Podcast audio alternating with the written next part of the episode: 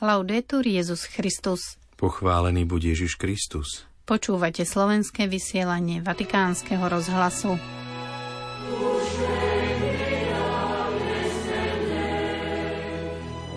Pri dnešnej audiencii pápež František začal nový cyklus katechéz o cnostiach a nerestiach. V prvej časti hovoril o dôležitosti stráže srdca. Svetý Otec dnes prijal arcikňaza Baziliky svätého Petra a vikára pre mestský štát Vatikán kardinála Mauro Gambettiho. Vo vysielaní sa vrátime k vianočnému príhovoru pápeža členom rímskej kúrie. V stredu 27. decembra na Sviatok svätého Jána Apoštola a Evangelistu vás od mikrofónu zdravia Miroslava Holubíková a otec Martin Jarábek.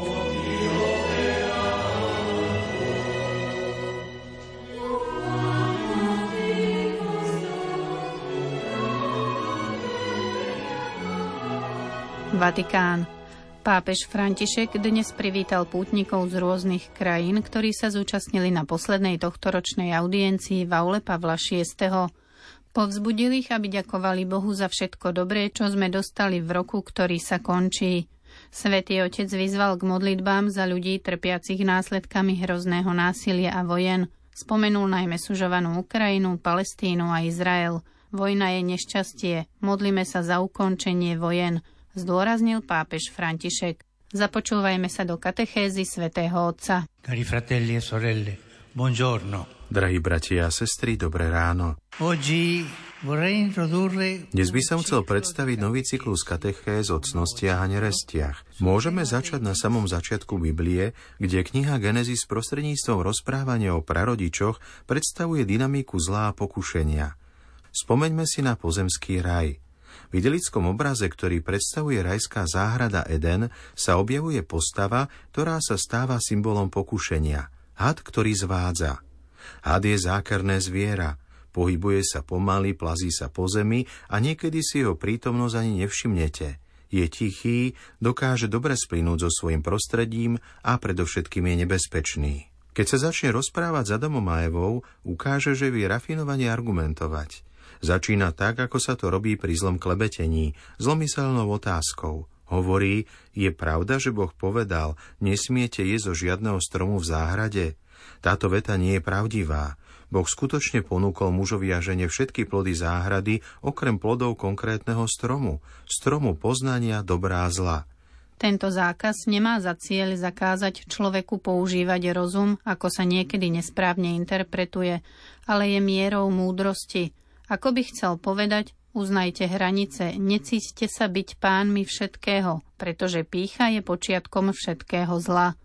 A tak, ako sa hovorí v príbehu, Boh ustanovuje prarodičov za pánov a strážcov stvorenia, ale chce ich uchrániť pred domýšľavosťou všemohúcnosti, pred tým, aby zo seba urobili pánov dobra a zla, čo je pokušením. Je to zlé pokušenie aj v súčasnosti – to je najnebezpečnejšia pasca pre ľudské srdce. E Ako vieme, Adam a Eva nedokázali odolať pokušeniu hada. Do ich mysle sa vkradla myšlienka na nie príliš dobrého Boha, ktorý chcel udržať v podriadenosti, preto sa všetko zrútilo. Týmto príbehom nám Biblia vysvetľuje, že zlo sa v človeku nezačína zvučným spôsobom, keď sa už prejavuje nejaký čin, ale zlo sa začína oveľa skôr, keď sa ním človek začne zaoberať ukolíše ho v predstavách či myšlienkach a nakoniec sa človek nechá chytiť do pasce jeho lichotenia. Vražda Abela sa nezačala hodiným kameňom, ale zášťou, ktorú Kain zlomyselne prechovával a ktorá z neho urobila netvora v jeho vnútri. Aj v tomto prípade boli Boží odporúčania zbytočné. S diablom, milí bratia a sestry, sa nedá viesť dialog. Nikdy. Človek s ním nesmie nikdy viesť rozhovor. Ježiš s diablom nikdy neviedol dialog, on ho vyhnal. A keď bol na púšti pri pokušeniach, nerozprával sa s ním. Jednoducho odpovedal slovami svätého písma, Božím slovom. Buďte opatrní, diabol je z vodca. Nikdy s ním nevedte dialog, pretože je múdrejší ako my všetci a donúti nás za to zaplatiť. Keď príde pokušenie, nikdy nevedte dialog. Zatvorte dvere, zatvorte okno, zatvorte svoje srdce a tak sa bránime proti tomuto zvádzaniu, pretože diabol je lstivý a inteligentný. Dokonca pokúšal Ježiša biblickými citátmi. Urobil tam zo seba veľkého teológa. Buďte opatrní. S diablom sa nerozprávame a s pokúšením sa nesmieme zaoberať. Dialóg nie je možný. Keď pokúšenie prichádza, zatvorme dvere, strážme si srdce. Človek musí byť strážcom svojho srdca. A práve preto nevedieme dialog s diablom. Je to odporúčanie, ktoré nachádzame u rôznych otcov púšte, u svetých. Stráž srdca.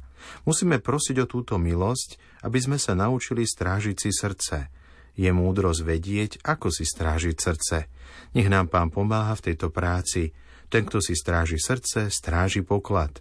Bratia a sestry, učme sa strážiť si srdce. Grazie.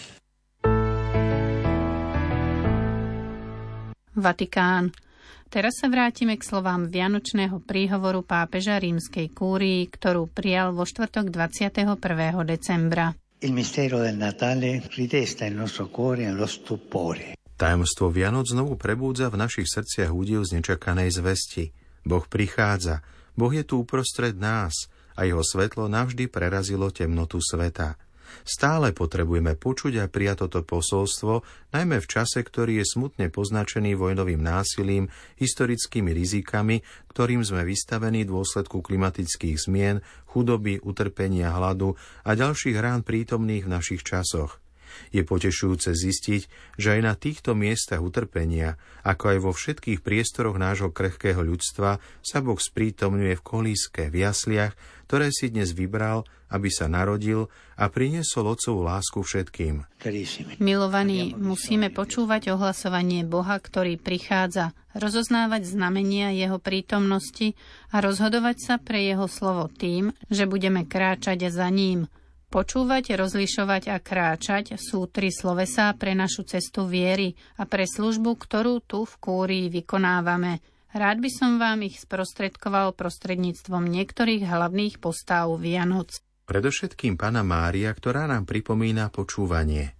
Dievča z Nazareta, ktoré drží v náruči toho, ktorý prišiel objať svet, je pannou počúvania, pretože načúvala anielovmu zvestovaniu a otvorila svoje srdce Božiemu plánu – Pripomína nám, že prvé veľké prikázanie znie Počúvaj Izrael, pretože pred každým prikázaním je dôležité vstúpiť do vzťahu s Bohom a prijať dar jeho lásky, ktorý k nám prichádza. Počúvať je biblické sloveso, ktoré sa nevzťahuje len na počúvanie, ale predpokladá zapojenie srdca a tým aj samotného života. Počúvať srdcom je oveľa viac ako počúvať správy alebo vymieňať si informácie. Je to vnútorné počúvanie, schopné zachytiť túžby a potreby druhého, vzťah, ktorý nás pozýva prekonať vzory a predsudky, v ktorých niekedy rámcujeme život ľudí okolo nás. Takto počúva pána Mária, ktorá príjma anelovo zvestovanie s úplnou otvorenosťou a práve preto neskrýva neistotu a otázky, ktoré v nej vyvoláva, ale ochotne sa zapája do vzťahu s Bohom, ktorý si ju vyvolil a príjma jeho plán. Je to v dialógu a v poslušnosti. Mária chápe, že je obdarovaná neoceniteľným darom a počúva s pokorou a úžasom, čiže na kolenách.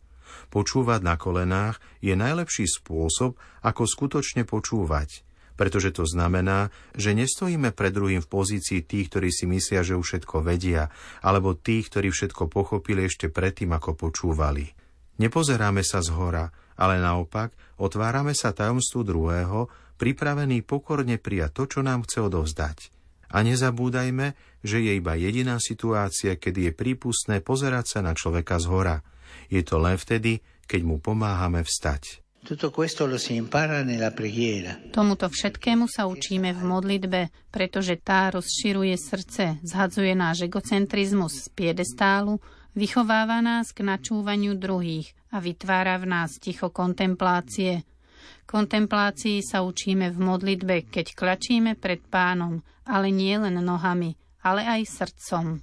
Bratia a sestry, je potrebné naučiť sa umeniu počúvať.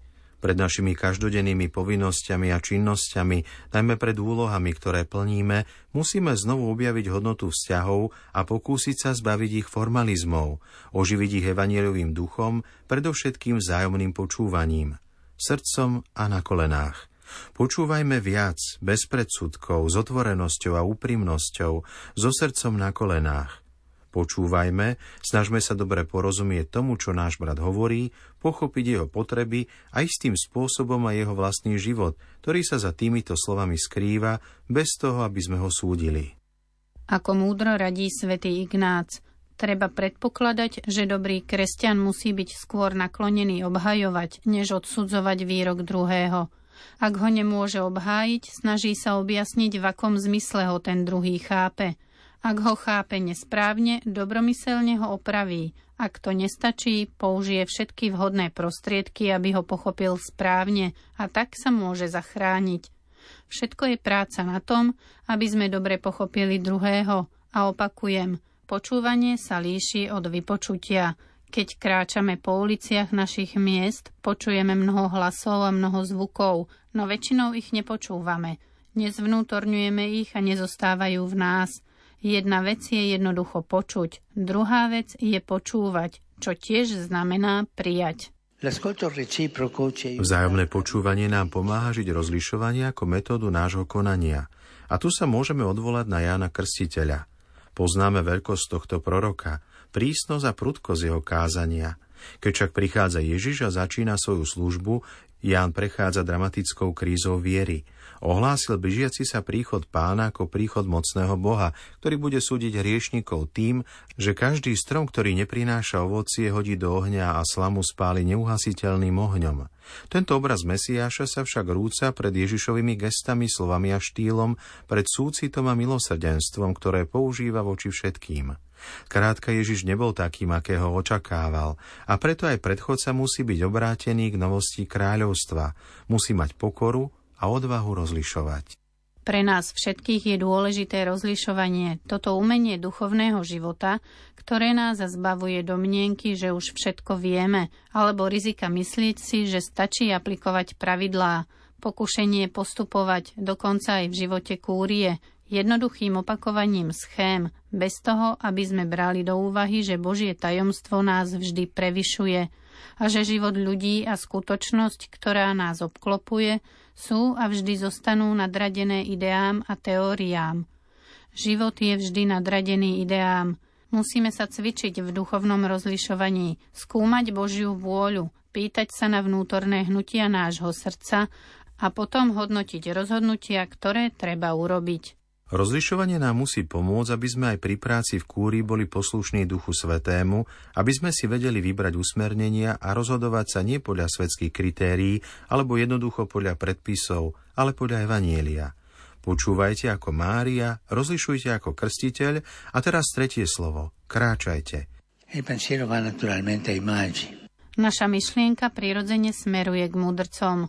Pripomínajú nám dôležitosť kráčania – Radosť z Evanielia, keď ho skutočne príjmeme, v nás vyvolá pohyb nasledovania, spôsobí skutočný exodus zo seba samých a nasmeruje nás na cestu k stretnutiu s pánom a k plnosti života.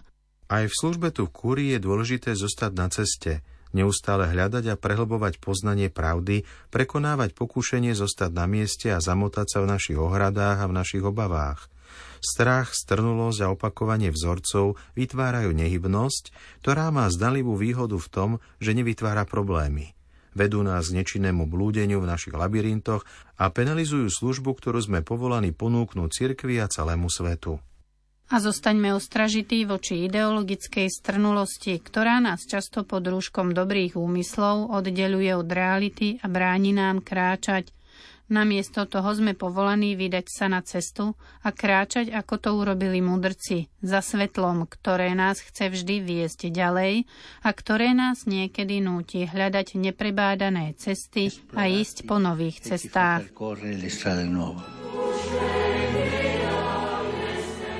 Milí poslucháči, toľko z príhovoru pápeža členom rímskej kúrie.